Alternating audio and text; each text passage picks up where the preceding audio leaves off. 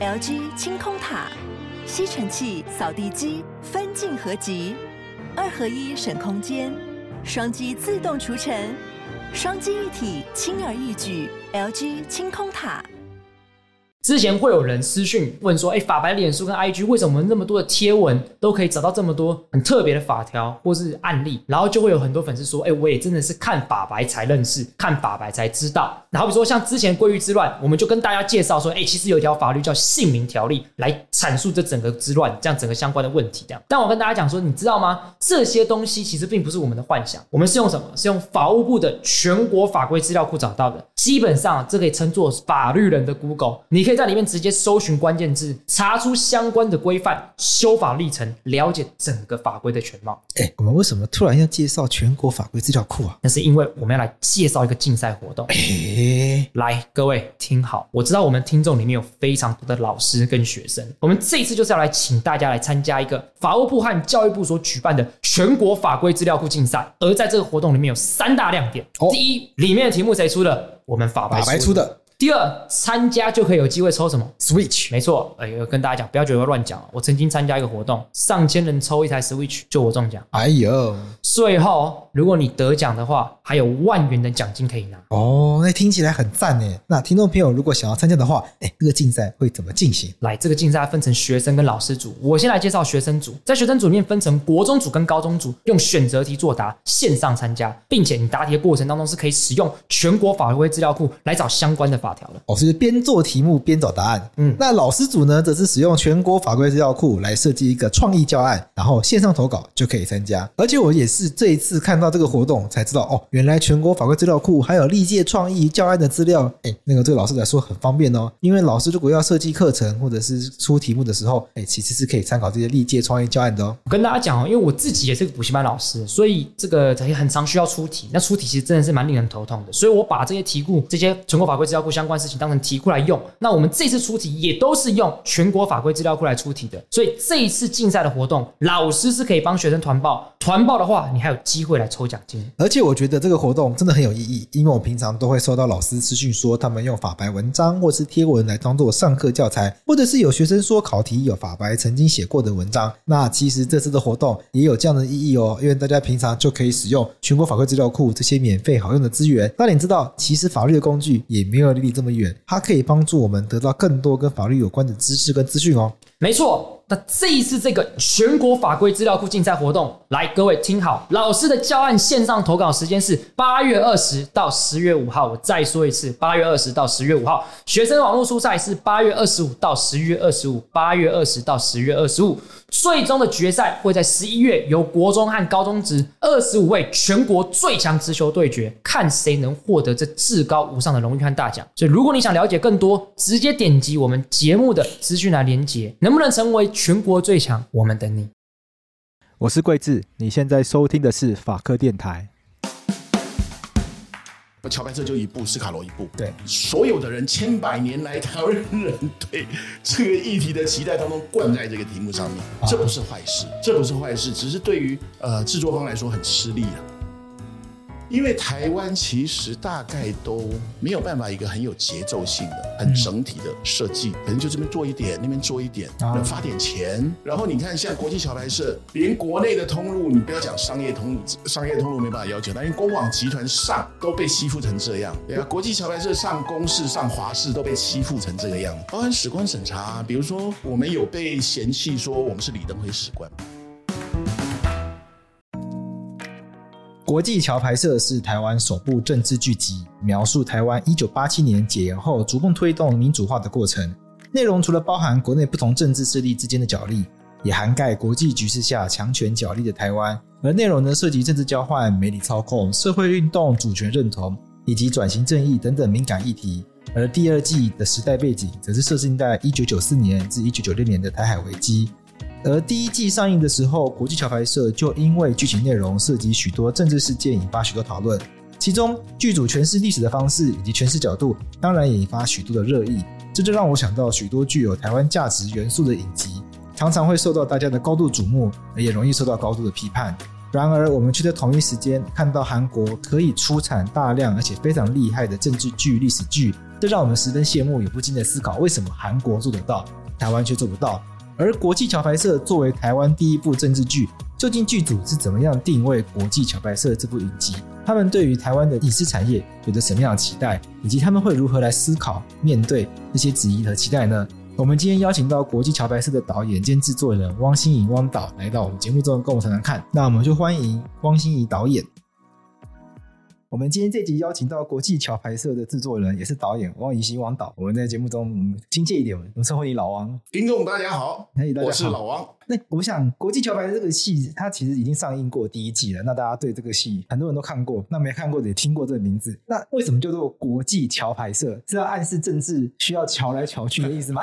对，大概上是这样的意思。因为其实大概在两年前哈，两三年前，或者是我们开始这个计划的七年前的时候，那个时候的氛围啊，跟现在我们理解氛围很不一样。是对，我们现在比较有自信一点。对然后因为国际形势的演变，使得我们越来越重要，对不对？对。可是我们在开展的七年前在开展的时候，或甚至是三年前、四年前在筹备的时候，台湾还是一个被当弃子般看待的一个存在。也就是说呢，一直有人调侃说：“哎，台湾根本就是筹码啊，上不了牌桌啊，你就是任人宰割啊。”大概是那样子。那其实对我们来说，我们做了很多研究，我们完全理解，其实台湾是一个从大概一百年前、两百年前，就是一个想尽我们讲的叫做地利红利，对啊、或者是叫做战略位置红利，是生存下来的一个很重要、很重要的地方或者国家。是那所以我们就觉得台湾在国际牌局中，哈，嗯不是，我觉得不是被支配者，其实我们是参与者，哦，怎么说？我们也不光是筹码啊，世界上任何大事啊，都不是台湾发动的，也可以这样讲。对，但是都会跟台湾有关。对，台湾在里面会很重要，非常重要可是我们不是发动开这个我们这任个何棋局的事人情，不管军事上、政治上、地缘的关系上面，台湾都不是主角。嗯，但是台湾都是一个非常重要、一定要参加的配角。对，不管什么时候都会搞到台湾。是对，所以其实这个地位非常有趣。也就是说，我们其实本来就在牌桌上玩很久了。然后再来，我们讲帝国哈，早年的帝国游戏两种嘛，呃高尔夫嘛，对啊，马球，再来桥牌。对桥牌是一个颇为复杂的，现在年轻人不玩，可是大概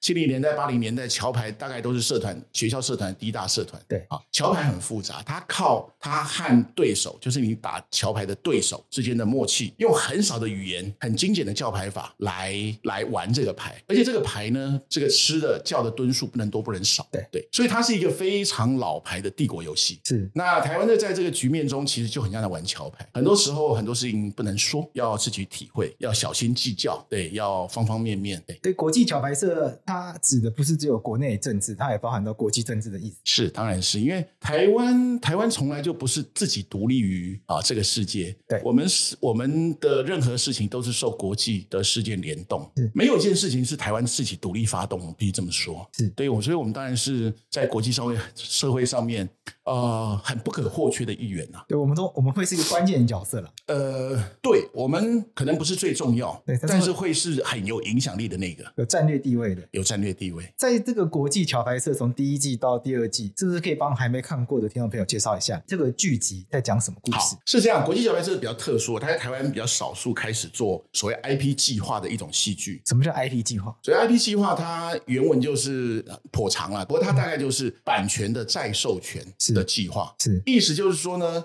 呃，作为一个呃戏剧，它不是一个单独戏剧，它会有因为这个戏剧的版权或者我们讲呃它的怎么讲呢？它的品牌成名之后，它有很多可以用这个版权做其他商业模式授权的一种商业行为或者是产业模式哦。所以呃，IP 计划必然是有宇宙观的，必然是多季度。如果以戏剧来讲，它多季度是它必然是有很多其他相关类型，但是不同工具的产业在进行。比如说，我讲一个最简单，以乔拍社来说，每个戏剧其实都这样，电影都这样发周边嘛，什么海报啦、书籍啦，那它搞刚那桌游嘛，对，啊，然后再来可能有一些有创意的其他的什么产品。那其实以美国、日本、韩国的例子来说，包含片场导览哦，我们说这个地方拍摄，然后它就变成一个观光的嗯景点，是啊、这样的商业模式。那有时候是无心插柳有成荫，可是，在 IP 计划里面，这个都是先规划好的。 OK，这是计划好的。比如说以桥牌社为例，桥牌社的场景都有保留下来，所以我们本来就有一个片场导览计划。那正因为疫情的关系，我们没有办法举行。那至少我们都规划好，它是一个付费行程。你进来 OK 看总统办公室，你来当总统，你来兵推啊，你来看，你来电视台。哦啊，OK，，这样的一个 tour 啊，它就是一个商业计划。那包含像我们也发 NFT，就是我们讲区块链的影视作品是啊，影视商品这样。那当然我们有规划线下，包含有一个叫做“动算茶馆”的一个计划嗯嗯啊，它是一个餐厅，但它它是卖选举文化的东西。 ，OK，那也就是说，呃，一个像传统戏剧就拍一档戏，可是，在产业计划里面的戏剧呢，其实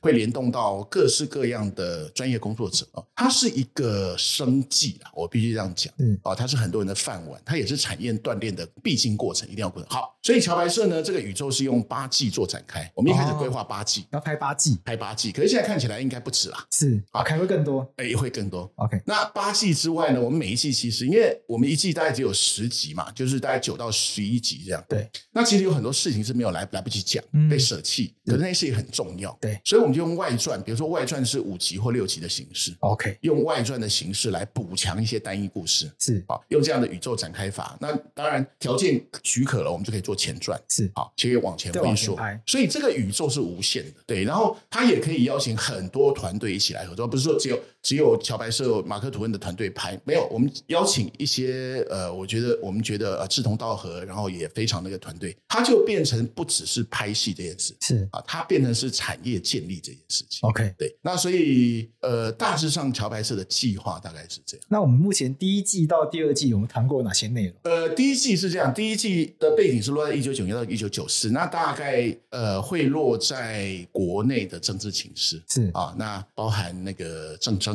嗯啊，然后相互之间角力，然后呃市长直选啊是，台北市长直选，然后当然当然还还有一些人权运动。是那第一季其实在整个 IP 计划里面是作为展开的 OK 功能目录， OK 对，那第二季呢，就进入开始慢慢进入深水区，一九九四到一九九六是，这两年其实发生非常非常多大事，不管是国内还是国外。那国外我们当然比较知名的知道有康奈尔对演讲，然后后来飞弹危机对那所以就国际间的折冲，美日美日台中之间相互角力。那还有一件国内有一件大事嘛，就总统直选。对然后在前一年啊，一九九五年的立委选举，地方势力的划分，然后各式各样风起云涌的新的文化现象，呃，包含里面我们有向地下社会致敬，是呃，当年是那个 under under underground 音乐的缘起之地。啊，对，那我们这次也致敬了劳运，是哎，所以我们每一季里面其实都会致敬呃特殊的重要地点，比如第一季是致敬阿宅的店，嗯第二季致敬地下音乐的圣地，是啊、地下社会。那我们也提劳运，是好，啊那提公运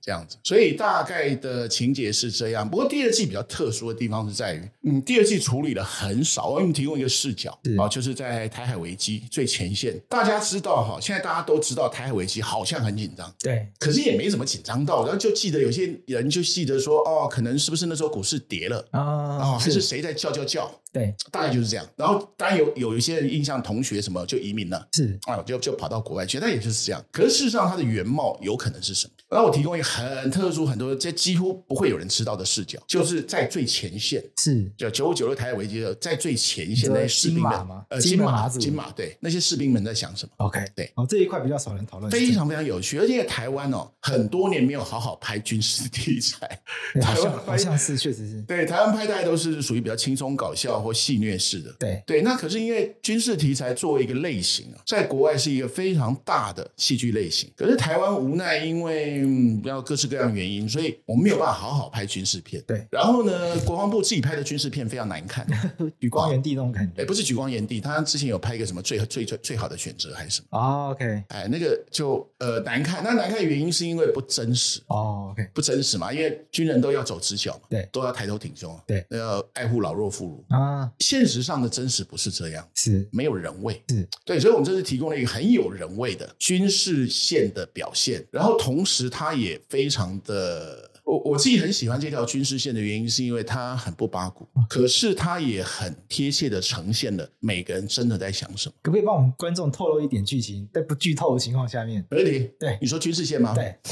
比如说，呃，我们剧中的那个单位哈，我们呈现那个单位是叫高登，高登它是在地区对，它在马马房部最前面的一个小岛，它是一个前哨阵地，它那个阵地的，它那个叫预警阵地，它那个岛哈、大概就三百个人，那个岛是负责干什么的？当然就是控控老共要过来马祖地区的要害对，还有一个就是先给老共打， OK，就那个岛是准备给老公打的。那个岛哈，那为什么这么清楚？是因为我在那边当兵，九九了我在那边当兵。哦，你自己在那边好当你们故意说的非常没有故意的在高登，对，我就在高登炮兵连，所以我度过了九九九六台海危机。那个岛很简单哈，不增援，就是说我们都知道不会有增援。 OK 啊，因为马祖本来就是呃独立作战嘛哈，是各岛自己固守。然后那个岛的任务就是在敌火下尽量的撑， OK 帮后方撑预警时间。 OK，好，所以它的结局很有可能，应该来说不意外的话，如果真的战事一起，就是打打打打到人没了这样。好，就打到被歼灭为止。他们前面，我们要坚守那个地方，然后帮不管是马祖列岛还是台湾争取预警的时间。是对，然后那个地方生活也非常特殊啊，那地方生活呃没有，基本上都用走路嘛，嗯然后一天只有五个小时，煮饭的时候才会有发电，晚上都用蜡烛，然后呢，呃，没有没有水，没有自来水啊，然后呃没有名家啊，什么都没有，没有饮料，什么 KTV 什么都没有。然后呢，一般我们正常作息，因为那边缺水，不好洗衣服，所以我们正常都是一条短裤，嗯黑短裤啦、红短裤啦、绿短裤都有，打世博。 OK，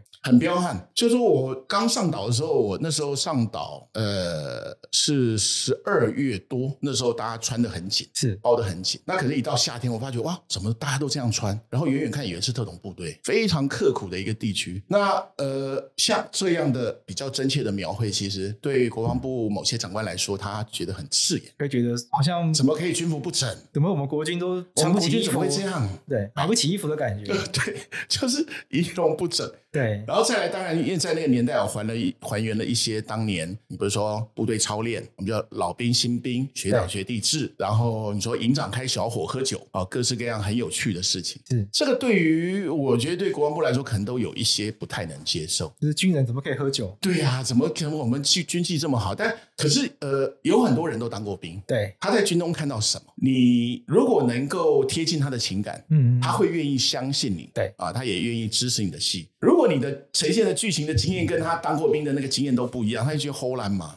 一看就知道是假的，就是假的，他就果然是演戏嘛。对，所以所以其实我们这次里面有还蛮多特殊的情节，那包含我们也从台湾运去了所有的军事装备，包含吉普车，对运到那个地方去去做还原。那比较特殊的是，因为剧中男那个男主角是炮兵，是我们那时候训练炮兵的时候哈，因为我不是没有办法有真的炮嘛，对，好，啊那可是跳炮操要先训练，嗯所以那个时候我们就把炮兵的演员集合起来，在台湾哦，我请以前我服役的时候的连长、辅导长、连上的士官学长来教这些演员怎么跳炮操。哦哎然后训练了一个月之后，就带去马祖拍戏。真的到高登拍吗？呃，高登也有，北干也有，南干也有。去做这个军事线描述，是因为有一个大的时代背景，是当时台海危机，两岸对有很紧张，可能对会引发军事冲对突。对。那在这个台海危机这一块的话，我们在剧里面会有哪些的描述？它有一句，呃，台海危机会，它有整个台海危机的脉络。比如说，从一开始，我们为了要突破对美国的行政单位，我们讲国务院啊，啊，美国国呃，美国的这个所谓行政部门啊，这个都是行政单位。可是那个时候哈，克林顿政府执政的时候，正在对中国做大开放的年代，嗯所以呃他们的国务院系统哦，我们是讲呃红队至上嘛 OK，啊，就是说他们呃对中国非常友善，对台湾非常不友善。是所以那个时候就在想说，那怎么办？我们要怎么突破这件事情？而且我们呃那时候李总有希望说他可以到美国演讲去做一点点什么样的事情，所以就开始了接触包含公关公司的游说，包含第二轨、第三轨的怎么样配合，然后到呃中间和老共那边的相互讯息沟通。我们那个时候是有很多，其实我们一直以来和老共都有第二轨、第三轨的秘密沟通管道。是啊，这是经过证实，也有口访资料，就是我们顾问其实呃，我们也邀请了很多顾问，他们亲口证实有这么事，甚至我们的顾问本身就是密使，哦，真的嗯，有好几位苏振先生啊、张峰先生，他们本身就是担任过密使的角色。那所以一直到康奈尔访美之前，基本上还没有什么太大的事情，只是有些例行的抗议啊，比如说那个老公那边例行的抗议啊，然后那个军事合作谈判取消啦，什么这样子。可是台湾这边一面在发展，美国这边在发展，中国这边内部也一面在发展。他那时候面临江泽民军权力不稳，然后军鹰派军人的斗争，是对，所以后来就变得南和北的判断不一样，就中国的南北判断不一样。 OK 就北方的军人很坚持要给台湾一点教训，是可是南方哦，那个时代背景是改革开放没有多久， OK，还没有像现在这么有钱，可是正要起刚飞繁荣，刚繁荣，一刚正繁正荣的都是沿海。哦，对，一开始就是什么深圳啊、上海对啊，，好，现在问题来了，你南方说要打，被打的一定是南方；哎，北方说要打，被打一定是南方。对那南方不干啊？为什么？你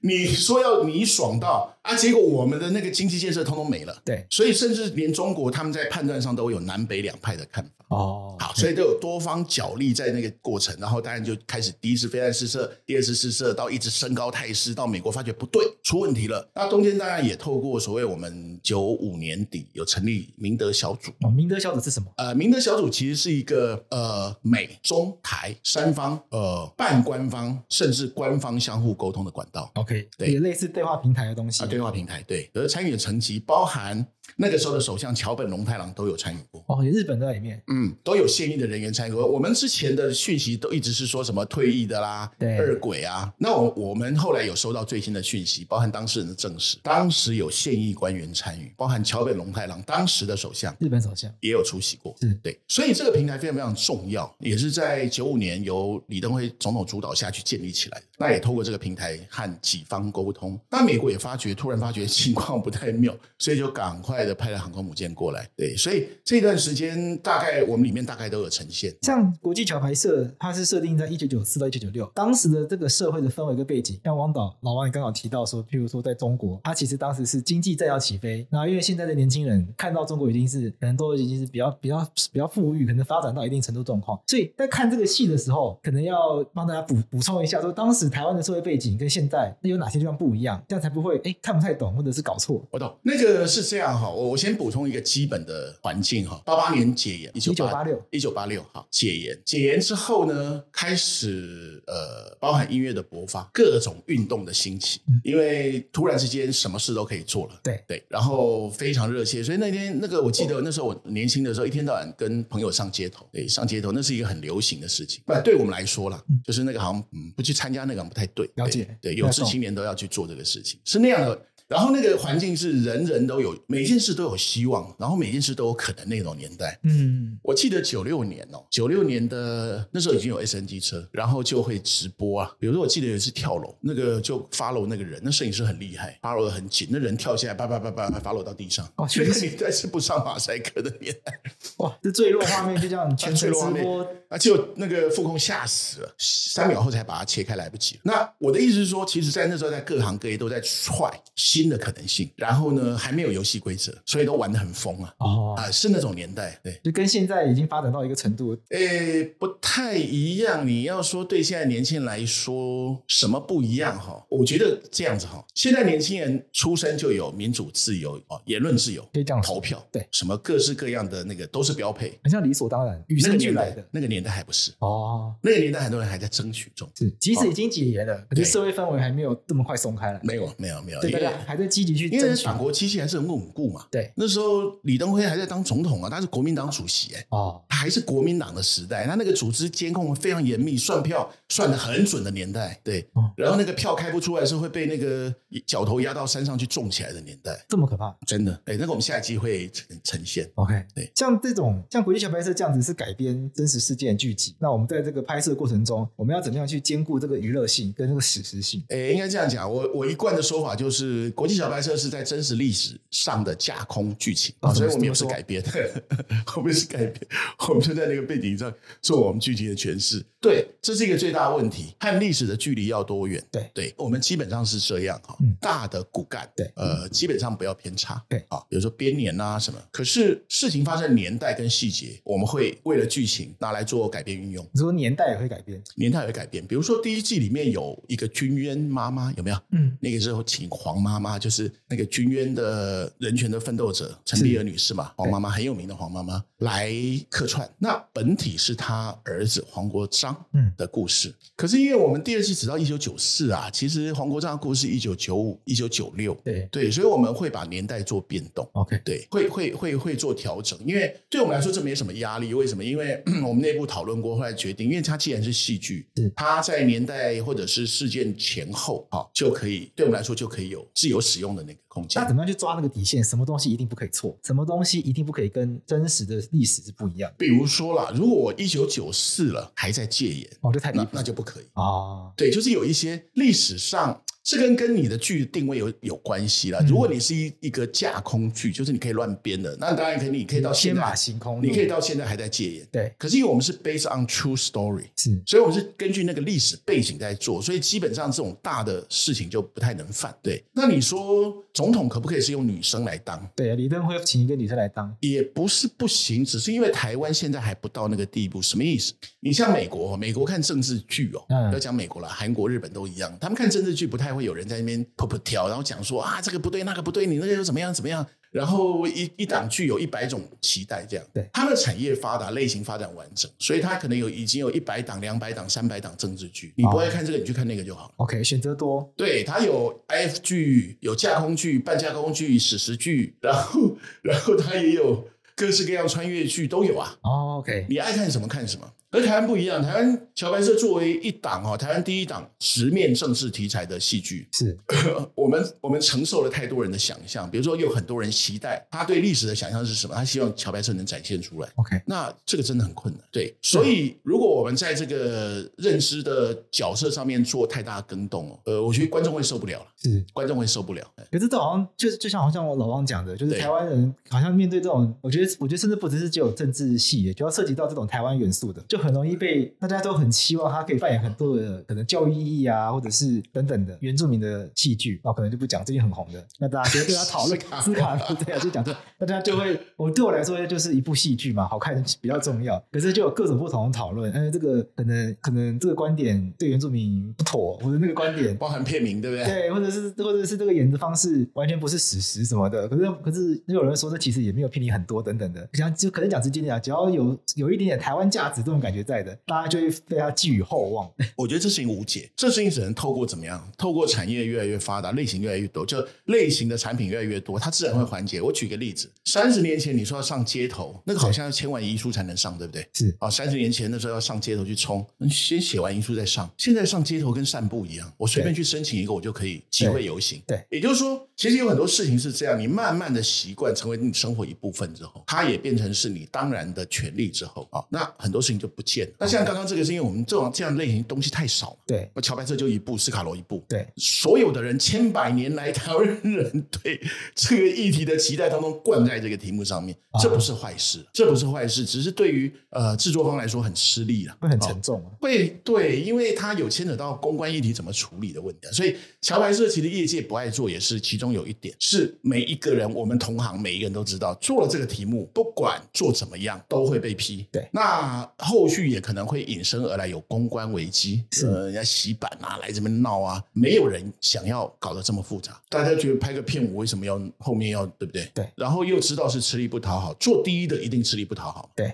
然后如果又没有没有怎么讲主流资源或力量或人士的关爱或支持，那就是注定注定对啊，很辛苦嘛。这就这会是你认为台湾这一类型主题的戏剧，或者是创作的，比较不一定戏剧，只要是创作的作品，这一类型主题比较少的原因吗？呃，是原因之一啊，那当然比较大的是产业结构的问题了。产业结构有什么样的问题就？比较资源分配，还有就是台湾，呃，可能分几个部分吧。因为台湾其实长期以来，因为市场比较小，啊这几十年市场还有中国市场持续的关系，所以台湾只能成台湾比较擅长小类型情感类的。对，的故事，这这种故事台湾做的非常好。可是你现在台湾和国外开始接触，尤其 OTT 引进之后，看了很多国外类型戏，是类型戏的制作规格啊、条件、资源和我们擅长的都不太一样。那这一套其实台湾没有什么经验。类型戏是什么意思类型戏就是比如说像我们讲侦探、 ？OK 军事、政治、 OK，职人、鬼怪哦，啊，有一个具体的对，就是它它呃，它有这样分门别类的题材，然后它有它这个呃大概上在 run 的叙事方式。那像这样的戏剧，其实它需要的产，它需要的队形结构就跟台湾完全不一样。比如说桥牌社，比如斯卡罗，一开始一定先成立一个研究组。对对，一般戏剧百台湾百分之九九戏剧不会成立研究组， OK，了不起对主角角色的调查而已。可是你看，像乔白社那么多身份，有总统，对有幕僚，有他高级的幕僚，有低级的幕僚，然后有还有玩水户政治人物、媒体记者、媒体记者，还有老的、菜的，还有年代。你有那么多角色，你就要先建立角色研究跟调查，要不然。你看台湾以前做职人居，不管做医生的医生不看，做律师的律师不看，做警察系的警察不看，因为对于角色的建立，因为某种程度上来说，哈，这很有这很有感的，不，你因为某我就是种律，因为我就是律师，所以我很有哦，感。对啊，律师，你你对很多台湾编剧来说，他的习惯是，呃，我只是换不同制服而已，哦那个台词都一样啊。对呃，律师也是讲这个话，而警察也是讲这个话，可是我们知道不可能，不可能因为每种职业都有每种职业的趣味跟特殊的那个，我们讲职业的味道了。对啊，你律师有时候会开一些自己人才会笑的玩笑，啊，没错，对，好，嗯那其实我们这一行也一样，所以这个戏的最核心就是那个职人。所以如果你有展现这样的内涵或者这样角色塑造，最最核心这一圈的观众一定先支持嘛。对，我觉得哎，对啊，这就是我们律师就这样子啊，那会扩散。所以像职人剧或者是这样的的工序传统哈，或者是搭它的工作配置，其实都和我们传统小规模不一样。再来一个，呃，西方现在主流是制片制，也就是制片端掌控呃很多嘛行销、故事内容啊，包含预算嘛各各这样东西。那呃，但是台湾传统导演制呢，比较这些决定是放在导演身上。放在导演身上会有个风险，就是导演导演没有那么多时间，包含呃判断这个剧里面要怎么调整可以符合市场，是这第一点。第二点，导演自己觉得很棒，市场上不一定觉得很棒。 哦然后还有预算控管，导演觉得我一定要拍到什么东西我才可以，谁拉他？哦如果是导演制的时候是，所以导演制很容易超预算，然后很容易曲高和寡。 OK，对，然后很容易卖房子，然后很容易开计程车。 那制片制是这样，制片制基本上是制片端来掌管，因为制片端不是只有一个制片，它有呃包含行销、资深行销顾问啊、监制、制片啊，有有一群人啊，包含那个财务，啊这些人在帮忙控制这整个剧组，他一直在微调，一直在判断，然后包含这个制片端在剧本阶段可能就已经开始参与加入，对好，然后一起构成这个剧本，然后那所以包含制度的调整啊、那台湾可能都还在呀、起步中，还在练习中，所以台湾现在要做的倒不是弄一个什么多惊天动地的大戏， OK，然后多史诗啊，然后多么那个都，我认为那个其实不是现在最重要的事情，最重要的事情是怎么将资源好好的分配，能够让越来越多的团队啊，他不用那么高预算，他好好开始进入类型练习，他一次又一次练习，因为产业是经验累积的，呃，要有范师经验才累积得下来。对，好是这样一步一步上去，等到一定产业基础或者是类型经验熟成之后，自然会有史诗大戏。 OK 不要强求史诗大戏，哎，因为强求史诗大戏就是放烟火嘛。因为我想，因为我觉得很多很多人啊，像包括我在内，都会觉得韩国人很会拍。对，因为韩国人，譬如说，譬如政治题材的话，韩国也拍不少。像对光州光州事件的话，对就对有对对就有对就有一部，我只是一个计程车司机。对那台湾台很多台湾的朋友就会觉得很羡慕啊，啊，人家可以把自己的历史拍的这么生动，然后又好看。可是可是想来想去，好像回到台湾，好像台湾也是个更民主，然后更自由的地方，跟韩国比起来，结果台湾好像在这个影视文化圈，就好像大家第一个像王像老王讲的，对这个题材避之唯恐不及，但是、啊、好不容易要拍了，那拍出来又觉得啊四不像，就总是会有这种会有这种遗憾感。台湾是这样哈、台湾其实韩国的例子是这样，很很快讲一下韩国。韩国它是集它是集国家之力，对整个国家，因为他们一九九七年破产之后哈，他们金大中上台以后就提出一叫文化立国的概念，来宣示韩国二十一世纪要走什么路。哦，很早就是确定文化立国。文化立国，因为他们其觉得十九世纪是军事立国，就是用打仗的；对，二十世纪是经济或工业立国，二十一世纪是文化立国。所以呢，二十一世纪不能打仗了，对吧？对我不能侵略你去拿你土地，可是我可以用文化侵略。对，哦所以对，所以大他家们都听 K-pop，对，然后大家都看韩韩国电影，大家都吃那个新泡面。对，啊，那这个的确眼光非常独到，而且他那个时候力挺哈、金大中力挺那个配额制度，就是美国那时候因为贸易要取消贸易障碍嘛，那对当然希望你取消配合啊，你说电影配合吗？电影配合。那那个时候，整个韩国影视圈非常团结，然后反弹争取，然后金大中后来也决定，就是那个韩国每年每个戏院至少要有一百四十六天要嗯播韩国电影这件事情，后来没有取消。哦， 这件事情的重要是在于，呃，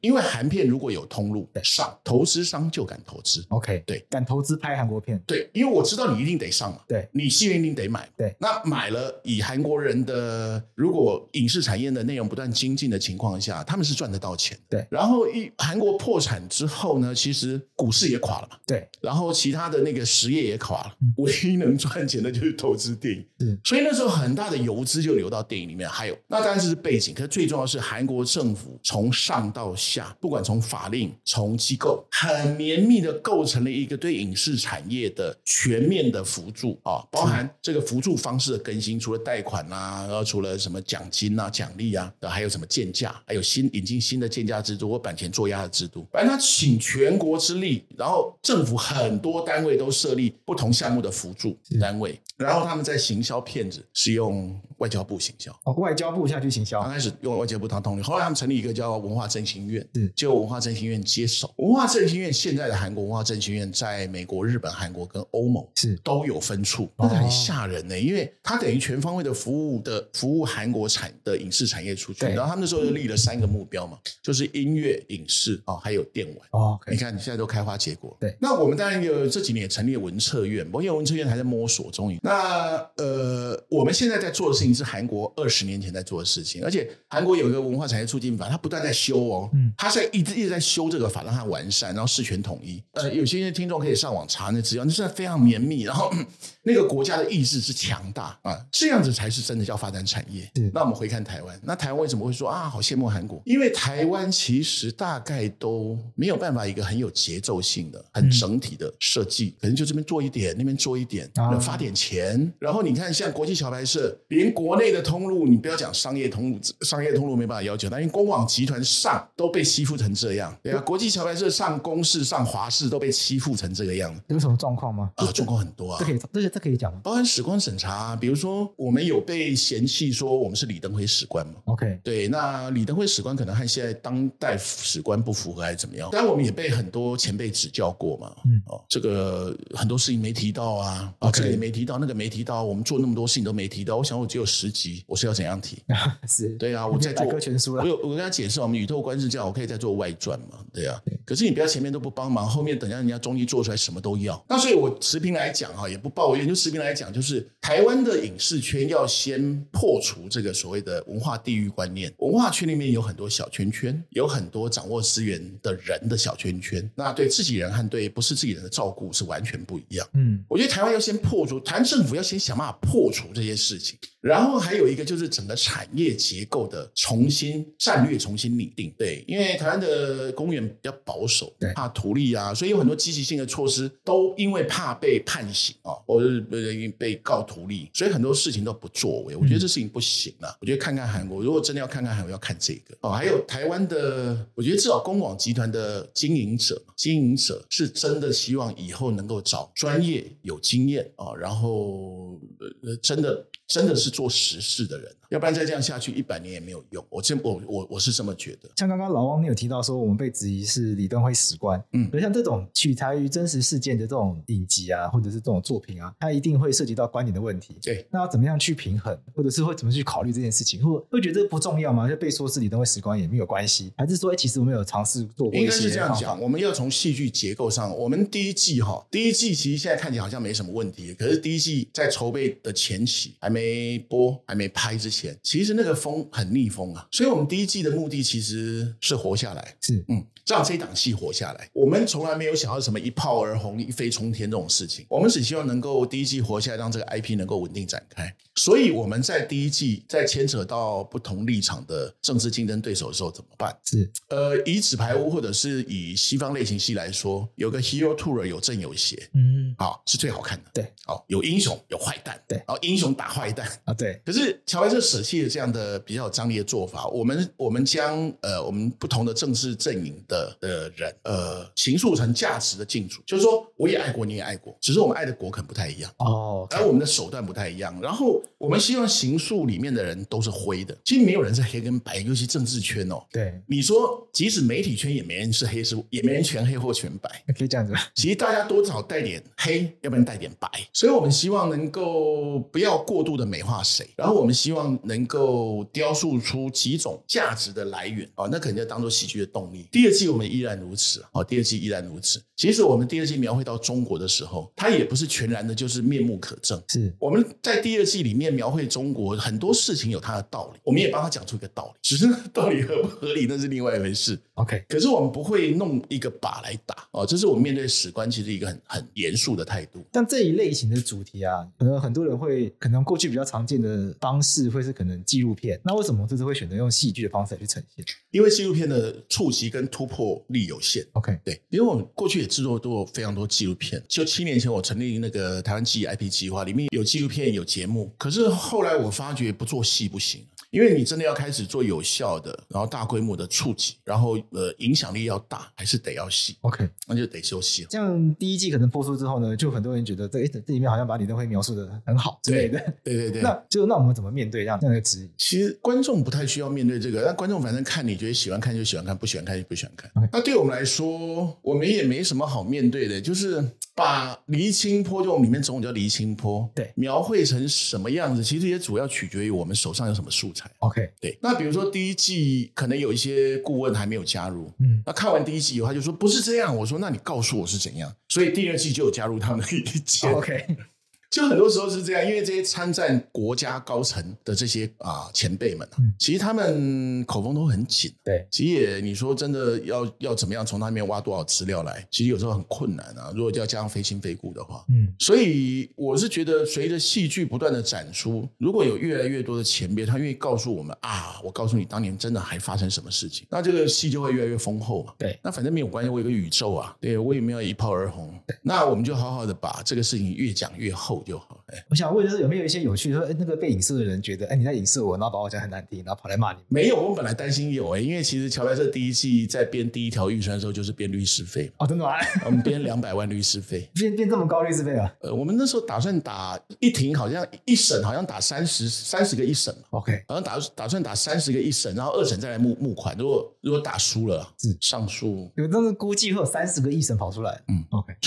但后 来有吗？一个都没有，还是一个都没有？我觉得呃，当然也是因为因为我们就是架空嘛，哈，纯属虚构。然后第二个是，我觉得台湾的政治人物也还蛮有风度的了。我说实在 OK 对，那当然，因为我们呃，桥牌社有个很特殊，就是职人客串或真人客串嘛。对我们也邀了蓝绿不同光谱的朋友来客串。对所以我觉得后来这个担心就比较比较没有了了。为什么他们会愿意来客串呢？好有趣、哦。对啊是不是有些人演他自己本来做过的事情？有，但是我们不会用本人来演自己。哦，OK，因为这个事情要年纪啦，什么都有差别。对那比如说他可以演旁边的一个角色，譬如说有没有几个例子？比如说《大和解咖啡》，我们邀请赵少康先生来演是，可是他演的是参与这场会议的啊、幕僚。 OK，那比如说，呃，在康奈尔大学啊，那学生要联署嘛，对要邀请总统来访问康奈尔。对那那一场会议中呢，有几位教授在争论要不要欢迎，因为其实那个时候，呃，当地台派教授，呃，台台派有几个意见，就李登辉还是国民党，对对他不可靠、不可信，来了哦，他还是统派的嘛，对所以来了我们要抗议他，对那有些教授觉得说，哎呀，再怎么说还是台湾人总统对来了，我们还是团结支持他一下，因为那时候还有中共发动的留学生做抗议嘛。是那像这几位在讨论的教授，就是当年在康奈尔在发动那些学生运动当年的主事者，哦，OK，所以他就不能演学生嘛，太老了，对那他们就演成教授。 ，OK，哎，大概诸如此类很多这样的事情，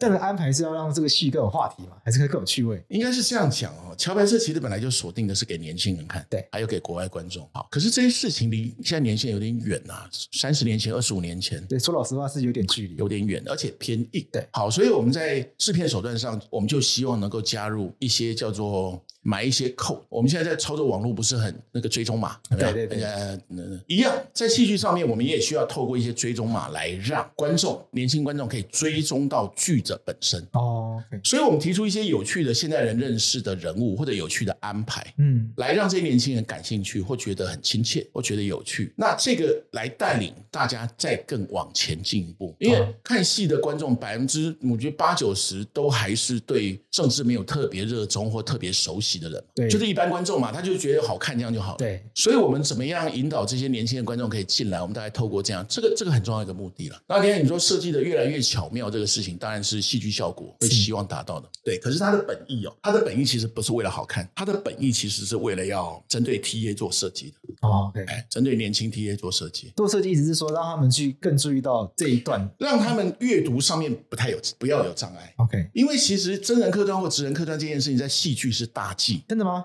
大忌，非常大的大忌。所以那个第一季在第一季在拍摄这样的手法的时候，其实和导演也起了起了很多讨论跟冲争执，因为传统上，呃，真人客串或纸人客串很容易让观众出戏，哦，OK，会出戏就。看到赵少康那边，对，出戏是一件很不好的事情，因为你完全没有办法融入戏剧的那种情感。对，可是桥牌社很特殊，就这种历史的或职人的这种题材刚好适合。 ，OK， 也只有这种题材可以这样。对，你说一个爱情戏突然那个什么啊，赵少康跑出来，那很怪嘛。就会突然不想看，对，就会觉得很很好像因为转转跳到真人节目的感觉跳，走了嘛。对，就情情绪会不见了。可是桥牌社刚好非常适合，所以我们也慢慢在揣摩，透过两季的的经验，一直在修正怎么样让这个客串可以更无缝。比如说我呃，我们九月呃，我们九月十号的首播嘛哈，我们九月十号首播第一集里面，大家就可以看到，呃，我们里面其实的职人客串大概有十几十几位哦，十几是二十位哦。媒体人啊，有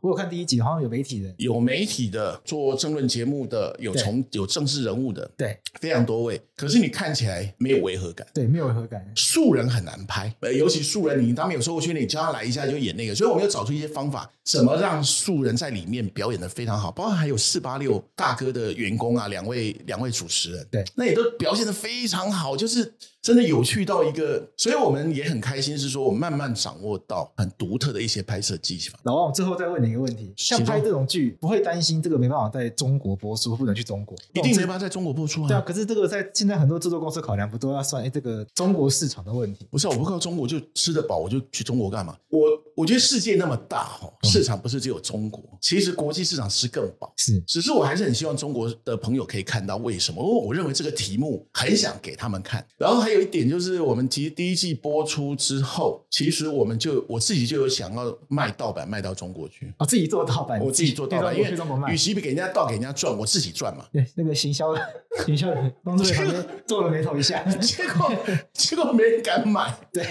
然后那个时候武汉肺炎刚开始一月多的时候，我们就有一个微博小组，我们就买了一千个账号，都是半夜开始操作哦，开始丢荞白生，我们要我们这叫民主逆渗透。哦 OK，我们想说，这看看疫情期间他们会不会比较忙啊，他那个网管会不会比较忙？对没有，也是编的非常快。那那个只要一不妥内容就编掉，所以我们买一千个账号，后来大概编掉了六七百个吧。哇，存活率很低嗯，。三个月，我们就不断试各种方法、各种内容。那到现在，我们都还在那个抖音上面有上传内容。抖音上面哦哦，把国际小拍摄做成短影片哦对了。对对，因为我们可能会选一天上传一个很敏感的内容，然后就被 ban 掉，大概这样， OK，然 后让它瞬间出现一下。就都都被封杀掉。可是我们不放弃任何机会和中国的朋友做沟通，我觉得这很重要。是，我很希你觉望得他，为什么要跟中国做沟通？我觉得第一个呃，让他们看看哈，呃，也有人是这样走过这段历程啊，就是面对政治、面对国家。第二点，我当然会希望中国能够 peace，嘛它 peace 对台湾来说就是 peace 嘛那那确实，对啊，而且我希望中国能够有越来越多的热血青年啊，能够被启发嘛，这个国家就会变好。对对，就是说我们一面买飞弹没有错，然后一面做好准备，他来就弄死他。嗯可是另外一方面，我觉得在文化上面，在各式各样的交流上面，我觉得我们也要尽力。是对，所以文化逆渗透。哎，好。那这个戏什么时候可以看得到？我想最这后个戏我们九月十号已经晚上八点已经播了第一集，在 YT 上面。 OK，你 YouTube 九月十号就看得到第一集。对对对，那这是免费的。那之后呢，我们会在十月哦会上架，在一个 OK 付费平台上架， OK，那就得请大家多多支持。会是哪个平台？呃，这平台我们会在粉砖统一公布嘛，哈。 OK，对那听众朋友就是在九月十号的时候，在 YT 上已经可以看第一集。对对对那如对果觉得好看的话，就请锁定对对对对国际桥拍社的粉砖。对那十月到时候会在会在 OTT 平台上架。对，会在对在串流平台上上架。 OK，那到时候是哪个平台，就请大家再去关注国际是桥拍社的粉丝专业。谢谢，那我们今天谢谢老王，谢谢，来到谢我们节谢，目谢谢，谢谢，谢谢。